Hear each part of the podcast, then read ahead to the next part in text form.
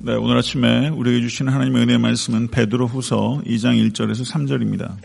베드로 후서 2장 1절에서 3절의 말씀 같이 합독하도록 하겠습니다. 그러나 백성 가운데 또한 거짓 선지자들이 일어났었나니 이와 같이 너희 중에도 거짓 선생들이 있으리라. 그들은 멸망하게 할 이단을 가만히 끌어들여 자기들을 사신 주를 부인하고 임박한 멸망을 스스로 취하는 자들이라. 여럿이 그들의 호색하는 것을 따르리니 이로 말미암아 진리의 도가 비방을 받을 것이요 그들이 탐심으로써 지어낸 말을 가지고 너희로 이득을 삼으니 그들의 심판은 옛적부터 지체하지 아니하며 그들의 멸망은 잠들지 아니하느니라. 아멘. 하나님의 말씀입니다. 아, 제5열이란 말 아십니까? 제 5열. 예, 제5열이란 말은 국가나 기관 혹은 공동체 내부에서 형성돼서 그 공동체 근간을 흔드는 암약하는 존재, 간첩과 같은 사람, 이런 사람들 제5열이라고 합니다. 근데 이 제5열이라는 그 말의 기원이 스페인 내전이었답니다. 스페인 내전 때 에밀리오 몰라 장군이 성으로 행군해 갈 때 누군가가 병력이 몇 열이나 되느냐 물었답니다. 그랬더니 이 에밀리오 몰라 장군이 대답하기를 다섯 열이요. 내 열은 내 뒤에 있고 제 5열은 성벽 안에 있어. 포위된 성 안에서 이 장군을 도와서 내부에서 흔들 게릴라들 그들을 제 5열이다. 이것이 제 5열이라는 말의 기원이고 이 제 5열이라는 그 아마 한국의 소설도 있고 아, 이런 제목으로 뭐 영화나 드라마도 있었던 것으로 제가 기억합니다. 아, 교회에 대한 외부의 박해들은 교회 역사 전체를 통해서 계속해서 있었습니다. 아, 그리고 한국 사회에서 교회가 여러 가지로 잘못하고 윤리적으로 심각한 문제들이 있지만 외부의 박해가 그 어느 때보다도 심각해지는 그런 시대를 살고 있습니다. 그런데 진정으로 교회를 위협하는 것은 외부의 공격이 아니라 사실상은 제5열 내부의 문제입니다. 이 내부의 문제는 두 가지 양상으로 나타나는데 그것은 contamination, 오염과 division, 이 두, 분열의 문제. 이 오염과 이 분열의 문제는 초대교회 때부터 내려온 문제라고 할 수 있죠. 근데 특별히 이 사도 베드로가 경계하고 있는 제5열은 바로 교회 내에 침투해 있는 거짓 교사입니다. 거짓 교사.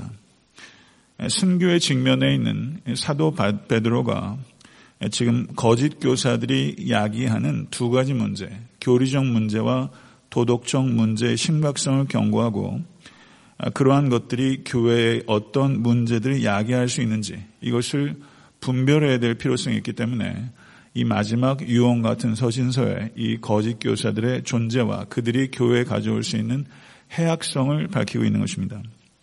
그래서 제가 2장 1절부터 22절까지는 바로 이 문제를 다루고 있는데 저는 오늘 2장 1절 3절까지 세 절의 말씀을 통해서 이 거짓 교사들의 존재에 대한 경고, 이 경고를 우리가 들을 수 있게 되기를 바랍니다. 사도 베드로는 그러나 백성 가운데 또한 거짓 선지자들이 일어났었나니 이와 같이 너희 중에도 거짓 선생들이 있으리라 라고 얘기하고 있습니다. 여기서 그러나라는 말로 시작하고 있는데요. 성경을 읽으실 때 우리가 간과하는 것 중에 하나가 이 접속사입니다. 그런데 예, 굉장히 중요한 의미가 접속사에 있어요. 저희 국어에서 이 접속사를 크게 중요하게 다루지 않는데 예, 그러다 보니까 논리적인 흐름을 우리가 놓칠 때가 많이 있다는 거죠. 그래서 여기서 그러나라는 말이 있는데 예, 잘 아시는 것처럼 그러나는 역접 관계입니다.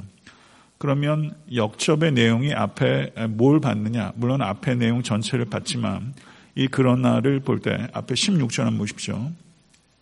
사도 베드로는 우리 주 예수 그리스도의 능력과 강림하심을 너에게 알게 한 것이 교묘히 만든 이야기를 따른 것이 아니요. 이렇게 말했습니다. 교묘히 만든 이야기가 아니라는 것입니다. 변화선 사건에 대한 증거 그리고 성경 전체에 대해서 사도 베드로가 이야기를 했습니다. 그런데 거짓 교사들의 특징은 무엇인가? 2장 3절을 보시기 바랍니다. 2장 3절. 그들이 탐심으로 지어낸 말을 가지고 너희로 이득을 삼으나 사도 베드로는 앞에서 자기의 증언이 교묘히 만든 이야기가 아니라고 이야기를 했고 반면에 거짓 교사의 특징은 지어낸 말을 가지고 미혹하는 사람이다. 이렇게 참된 교사와 사도와 그리고 거짓 교사가 어떻게 구별이 되는지 사도 베드로는 이야기를 하고 있습니다.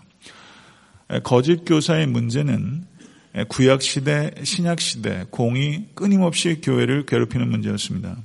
지금 이 시대도 마찬가지입니다. 신명기 13장 1절 3절을 보게 되면 너희 중에 선지자나 꿈꾸는 자가 일어나서 이적과 기사를 내게 보이고 그가 내게 말한 그 이적과 기사가 이루어지고 너희가 알지 못하던 다른 신들을 우리가 따라 섬기고자 말할지라도 너는 그 선지자나 꿈꾸는 자의 말을 청종하지 말라. 이는 너희 하나님 여호와께서 너희가 마음을 다하고 뜻을 다하여 너희 하나님 여호와를 사랑하는 여부를 알려하사 너희를 시험하심이니라. 이렇게 말하고 있습니다. 예레미야 23장 14절을 보셔도 내가 예루살렘 선지자들 가운데 가증한 일을 보았나니 그들은 간음을 행하며 거짓을 말하며 생략하겠습니다. 그리고 예수 그리스도와 사도들도 계속해서 반복해서 이 거짓 교사들의 문제를 이야기하고 계시는데 잘 아시는 대로 마가복음 13장은 감남산 강화입니다. 예수 그리스도의 유언입니다.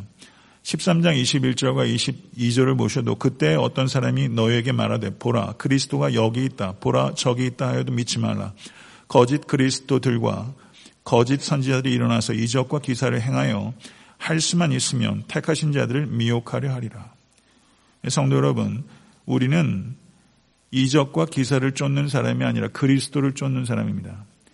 내 문제를 해결하는데 급급해서 이적과 기사를 쫓게 되면 그리스도를 놓치게 되고 그것이 멸망하게 된 이단이 될 수 있다는 것을 각성하실 수 간절히 바랍니다. 아멘. 사도행전 20장 29절과 30절을 보셔도 사도 바울이 내가 떠난 후에 사나운 이리가 여러분에게 들어와서 그 양떼를 아끼지 아니하며 또한 여러분 중에서도 제자들을 끌어 자기를 따르게 하려고 어그러진 말을 하는 사람들이 일어날 줄을 내가 아노라 이렇게 말했습니다. 사나운 이리가 교회에 들어온다고 예, 예언을 한 것입니다. 요즘에 이단을 간변하는 사람들을 보게 되면요. 이것이 진리의 입각에서 이단을 이야기하는 것이 아니라 자기 정치적 입장에 따라 이단을 만들었다가 3단을 만들었다가 조금 지나면 또 괜찮다고 했다가 이게 도대체 뭐 하는지 알 수가 없어요. 진리에 입각해서 이단을 이단이라고 정확하게 말하는 사람이 없습니다. 사랑하는 성도 여러분, 지금 이 시대는 거짓 교사와 거짓 가르침의 문제가 저는 언제나 어디서나 있었던 문제지만 지금 우리가 살고 있는 이 시대는 이 문제가 가장 중차대한 문제, 가장 어려운 시대가 됐다고 생각합니다. 모쪼록 각성하실 수 간절히 축원합니다. 존 칼빈이 이런 말을 했습니다. 하나님의 성령은 교회가 절대 이런 내적 문제로부터 자유롭지 못할 것이다. 이렇게 말했어요. 교회는 절대 이런 내적 문제, 거짓 교사와 거짓 가르침의 문제로부터 자유롭지 못하다. 그러나 우리가 주의해야 될 균형이 있습니다. 그런데 거짓 교사들의 존재와 영향으로 인해서 우리가 의기소침해지고 미혹당하는 것이 아니라 거짓 교사들을 단호하게 피하고 냉철하게 분별하고 뜨겁게 맞서 싸워야 하는 것입니다. 우리는 거짓 교사와 가르침을 냉철하게 분별해야 합니다. 그리고 맹렬하게 싸워야 합니다. 진리를 지키고 보수하고 또 자랑하는 교회가 될 수 있도록 그리고 교회는 곧 성도입니다. 이 자리에 계신 모든 성도들께서 오늘 권산 기도할 때는 말씀하셨지만 진리는 냉철한 것입니다. 진리는 빛입니다. 그러나 빛은 반드시 열을 냅니다. 열과 빛은 분리되지 않습니다. 진리가 열을 갖다 두는 것입니다. 이것을 기억하시길 간절히 추원합니다. 거짓 교사들은 그러면 어떻게 분별할 수 있을까요? 거짓 교사들은 나는 거짓 교사입니다. 라고 이야기하지 않습니다. 누구도 밝히지 않아요. 심지어 거짓 교사 자신도 자신이 거짓 교사라는 걸 모르는 사람들이 있어요. 자기가 말하는 것이 거짓인지 모르는 사람들이 있어요.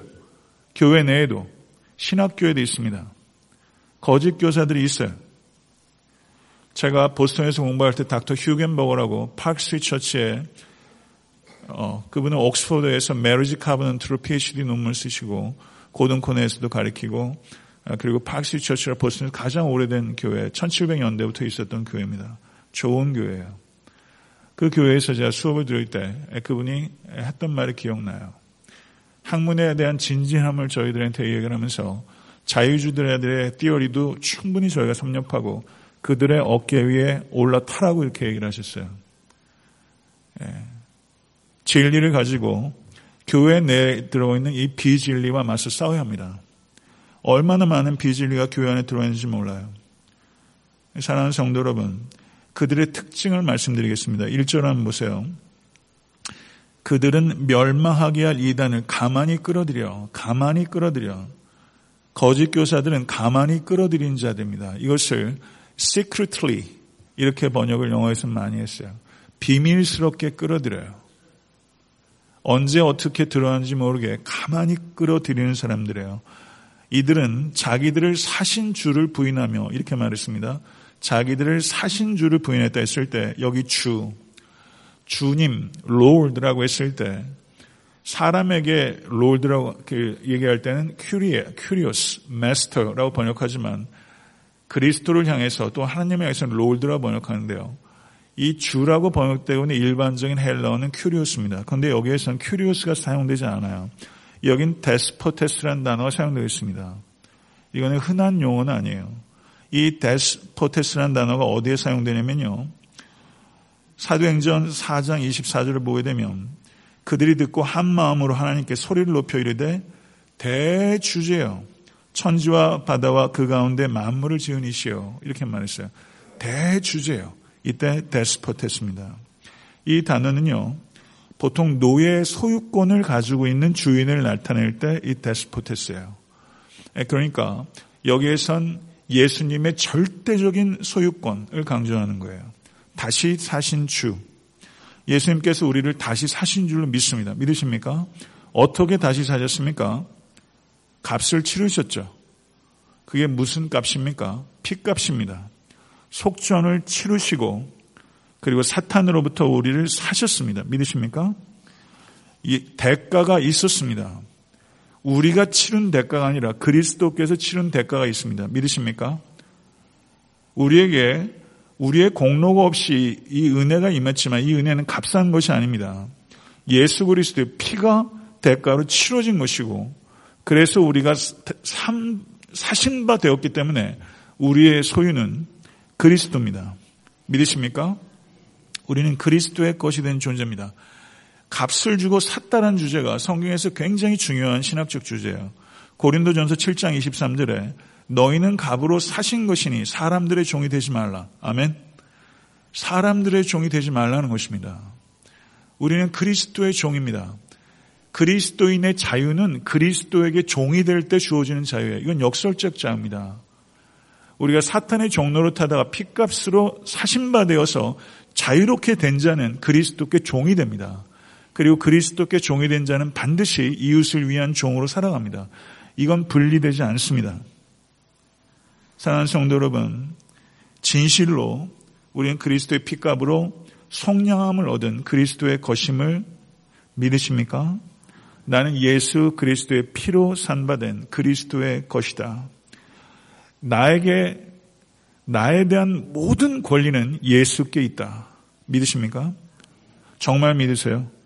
나의, 나에게 속한 모든 권리는 예수께 있다. 이걸 정말 아멘 하십니까? 이걸 정말 믿는 공동체가 연약할 수 있겠습니까? 나에게 속한 모든 권리는 예수께 있다. 나의 전적인 소유권은 예수께 있다. 이런 목회자 여러분 만나실 수 있는 축복 여러분에게 있으시면 참 좋겠어요. 모든 권리가 예수께 있다. 이게 저는 여러분에게 소망이라는 건 느껴져요. 근데 이게 여러분들에게 리얼리티입니까? 제게는 이게 리얼리티입니까? 정말 내 모든 권리가 예수께 있다. 여기에 입각하게 오늘 한번 살아보세요. 오늘 하루라도. 내일 하루도 그렇게 살아가실 수 있는 여러분과 제가 될 수 간절히 축원합니다. 거짓 교사들은 그리스도께서 사신 주라는 거를 부인했다. 근데 부인했다는 말을 사도 베드로는 부인이란 말, 아르네오마이라는 단어입니다. 부인하단 말. 아마 사도 베드로는 이 말을 쓰는 걸 제일 두려워했을 거예요. 막 여기가 쭈삣쭈삣 섰을 거예요. 사도 베드로는 어떤 사람이었어요? 예수님 부인했던 사람이에요. 베드로가 모든 사람 앞에서 부인하여 아르네오마이. 베드로는 부인했던 사람이에요. 근데 거짓 교사는 사신주를 부인하는 사람이라고 얘기했어요. 베드로가 이 말을 쓰면서 자기가 예수를 부인했던 것을 기억하지 않았을까요? 이걸 기억하지 않고 이걸 써지겠습니까? 이 단어가 써지겠어요? 베드로는 수치를 알아요. 예수를 부인하는 수치를 아는 사람이에요. 수치를 알아야 됩니다.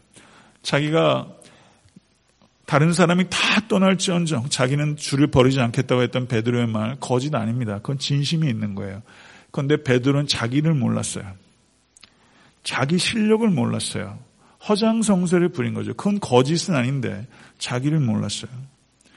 그리고 자기가 예수를 부인한 그 충동적인 부인에 대한 부끄러움을 느끼고 예수 그리스도와 눈이 마주치잖아요. 누가복음을 보게 되면요. 부인한 후에. 그 부인하는 예수를 바라보는 눈길을 베드로가 어떻게 느꼈을까요? 그 눈을 베드로가 그런 가르침이 어디 있겠습니까? 마음은 원으로 돼 육신이 약하도다. 예. 사랑하는 성도 여러분, 충동적인 부인을 베드로는 회개했어요. 그런데 거짓 교사들은요, 회개하지 않습니다. 부인하는 것에 대해서 회개하지 않아요. 여러분과 저도 여태까지 신앙생활 하면서 예수를 많이 부인해 왔어요. 하나님의 나라의 가치들을 많이 부인해 왔어요. 그것에 대해서 회개하십시오. 예수를 부인하는 것에 대해서 회개하지 않는 게 거짓 교사예요. 우린 부인해 왔어요. 앞으로도 부인할지도 모릅니다. 그렇지 성도 여러분, 그때마다 회개하십시오. 그리고 그리스도 하나님의 나라의 가치를 더욱더 긍정해 나가신 여러분과 제가 될수 간절히 바랍니다. 이 거짓 교사들은 심판을 자초했어요. 멸망하게 될 이단이라고 표현했어요. 2절을 보십시오. 그들의 호색하는 것을 따르리니 진리의 도가 비방을 받을 것이요. 호색한다. 호색한이란 말 우리가 쓰죠. 이 단어가 2장 7절을 보게 되면 똑같은 성경 원어인데 거기에 2장 7절을 보면 음란한 행실이라고 그랬죠. 똑같은 단어예요. 18절을 보세요. 거기 음란이라고 있죠. 호색하는 것과 똑같은 단어가 사용되고 있어요. 여기서 호색하는 것을 따르니 복수형입니다. 그러니까 음란함이 여러 가지 형태가 있다는 거예요. 복수 형태가 쓰였으니까. 반복적인 거예요. 여러분에게 음란함 없습니까? 목회자는 음란함에 공격을 당하지 않습니까? 이 시대가 얼마나 많은 음란함이 있는지 몰라요. 저희 아이들도 그냥 뭐 유튜브 이 직관적으로 아는 것 같아요. 유튜브를 톡톡톡톡 열어요. 저희 막내 애들도. 그리고 자기가 보고 싶은 거 다 찾아봐요. 어떻게 찾아보는지 몰라요. 근데 유튜브 밑에 이렇게 보게 되면 뭐가 쫙 링크가 있잖아요. 음란한 게 반드시 거기 껴 있어요. 음란한 게. 얼마나 안내를 잘해주는지 몰라요. 충동 안 느끼세요? 무심코 한번 그냥 모른 척하고 한번 열어보고 싶은 충동 안 느끼세요? 저도 느껴지던데.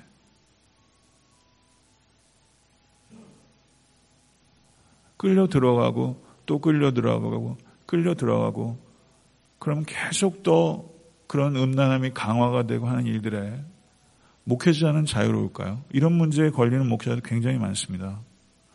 실제 하버드 대학교의 무슨 신학과 부학장 같은 경우도 컴퓨터 열었다가 음란물들이 너무 많아가지고 굉장히 폐가망신한 경우 있고 복음주의 신학교 어떤 학장도 이런 문제가 걸리고 이런 일들이 있어요.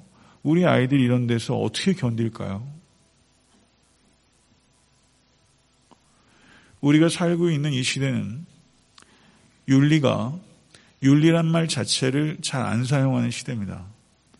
윤리를 어떻게 표현하냐면요. 개인의 취향이라고 말해요. 말 자체가 바뀌었어요. 순결함이란 말을 어디서 들을 수 있습니까? 순결함과 순종이란 말을 어디 쓸 수 있어요? 자기 표현이라고 말해요. 자기 표현이란 말이에요. 다 문화라고 표현해요. 이러한 특징이 거짓 교사의 특징은 반드시 음란함과 연결된다는 거예요. 이건 절대 떨어지지 않아요. 거짓 교사는 반드시 음란함과 연결이 돼요. 음란한 거 죄가 가져다 주는 재미가 솔솔치 않습니다.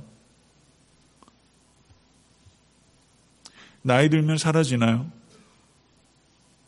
여기에 보게 되면요. 2절 한번 보세요. 거기에 보게 되면 여럿이란 말이 있죠. 여럿이. 폴로이란 단어입니다. 여럿이. 이 단어가 crowd라고도 번역되고 복음서에 보게 되면요. multitude라고 번역도 되고 여럿이 쫓아요. 이단의 특징은 따르는 사람이 많다는 거예요. 이단은 반드시 또 음란함과 연결이 되고 따르는 사람이 많아요. 그래서 한 신학자는 이렇게 말했습니다. 가장 위험한 이단들이 가장 많은 추종자를 두고 있다는 것은 결코 이상한 일이 아닙니다. 모든 오류는 욕망의 친구입니다. 이렇게 말했어요. 모든 오류는 욕망의 친구다. 미혹되는 것은 우리 안에 욕망이 있기 때문입니다.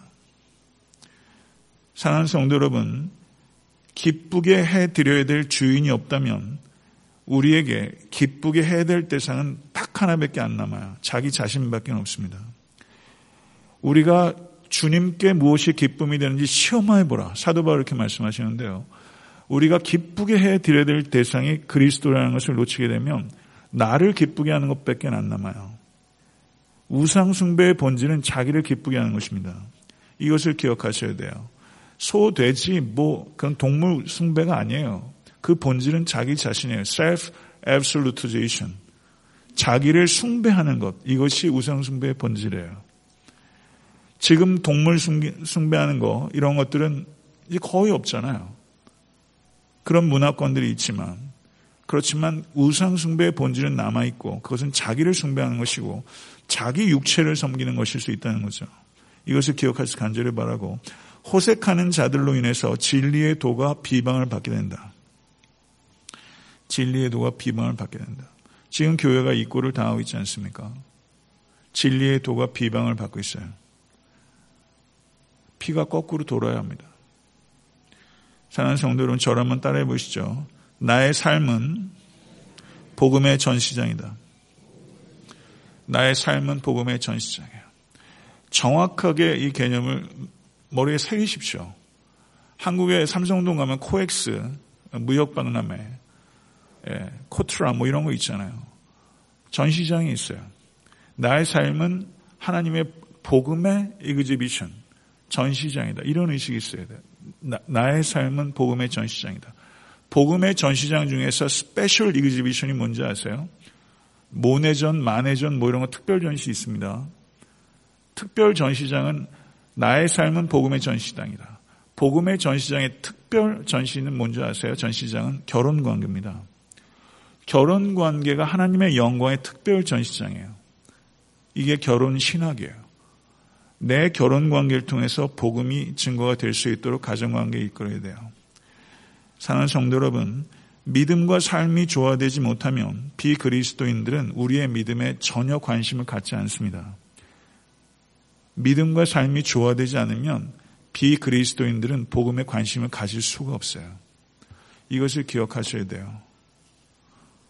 복음 전도는요, 고구마 전도법을 몰라서 안 되는 게 아닙니다. 그리스도인들이 방법론을 몰라서 안 되는 게 아니에요. 믿음과 삶의 불일치 때문에 복음 전도가 일어나지 않아요. 이것을 기억하셔야 됩니다. 위선자들이 다 교회에 있다고 생각하는 시대예요. 그 누가 그러더라고요. 그리스도인들은 위선적이지만 그리스도는 위선적이지 않다.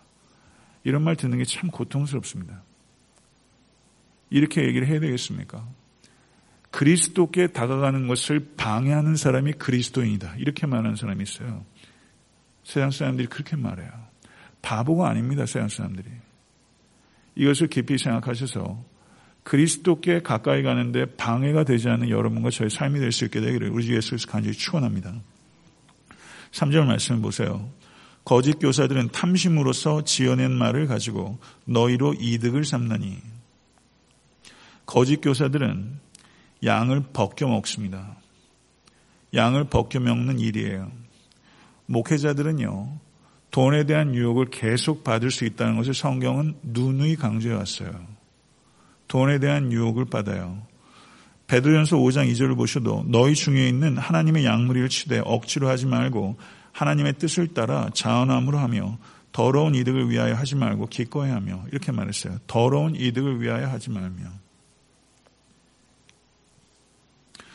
더러운 이득을 탐하는 목자들이 있습니다.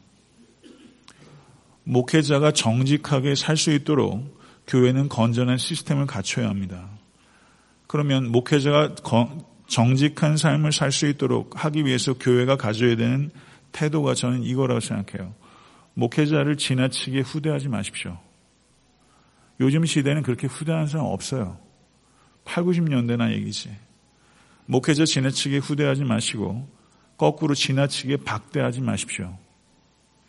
제가 여러분에게 원하는 건 후대 아니에요. 그렇다고 박대받는 것도 원치 않습니다.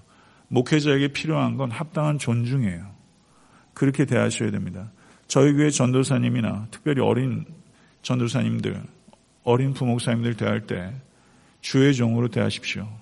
그들이 하나님의 말씀을 전하는 한 그들의 말은 아무리 젊은 스피커가 얘기를 해도 그리스도의 말입니다. 아멘. 웅변 쫓아가지 마십시오. 그리고 진리를 쫓아가십시오. 그리고 메신저가 중요한 게 아니라 메시지가 중요한 것입니다. 기독교는 메시지의 종교예요. 이거를 기억하셔야 돼요. 거짓 교사를 만드는 책임이 저는 회중에게 있다고 생각해요. 거짓 교사들을 분별하면 거짓 교사들이 설 자리가 있겠습니까? 거짓 교사들을 만들어내는 회중의 책임이 있는 시대예요. 이것을 기억하실 수 있게 간절히 바랍니다. 그 다음에 제일 마지막에 그들의 심판은 예적부터 지체하지 아니하며 그들의 멸망은 잠들지 아니하느니라 이렇게 말했습니다. 이 말을 간단하게 말씀드리면 이 거짓 교사들은 하나님이 꾸벅꾸벅 졸고 있다고 생각해요. 그러나 시편 121편 4절을 보게 되면 이스라엘을 지키시는 이는 졸지도 아니하시고 주무시지도 아니하신다고 말씀합니다. 믿으십니까? 베드로는 이 요점을 말하는 거예요. 심판은 예적부터 지체하지 아니하며 그들의 멸망은 잠들지 아니하니라. 거짓 교사들은 심판하지 아니하시는 것이 아니라 심판의 때를 하나님께서 기다리고 계시며 하나님은 잠자고 계시지 않고 불시에 덮치실 것입니다. 믿으십니까? 불시에 하나님께서 덮칠 거예요. 오늘도 동일한 거짓 교사들이 어둠의 세력들이 교회를 위협하고 있습니다. 거짓 교사들의 특징 가운데 하나는 거짓 교사는 그리스도가 아니라 자기를 부각시킵니다. 자기를 부각시키는 자는 거짓 교사예요. 거짓 교사들의 내용도 문제지만 그들이 전달하는 방식도 문제입니다. 거짓 교사들을 분별하는 또 하나 중요한 팁은 그들이 말하지 않는 것이 뭔가를 이야기 보셔야 돼요. 그들이 말하지 않는 것. 양심을 달래지만 양심을 깨우지 않습니다. 말하지 않는 것이 있어요.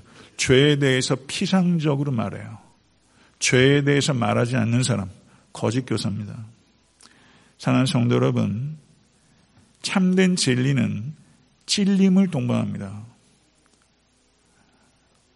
완고한 영혼을 깨뜨리고 상처 입은 영혼을 싸맵니다.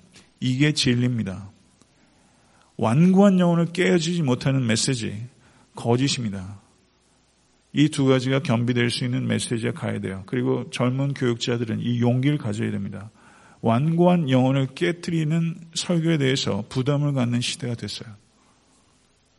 예. 사는 성도 말씀을 맺겠습니다.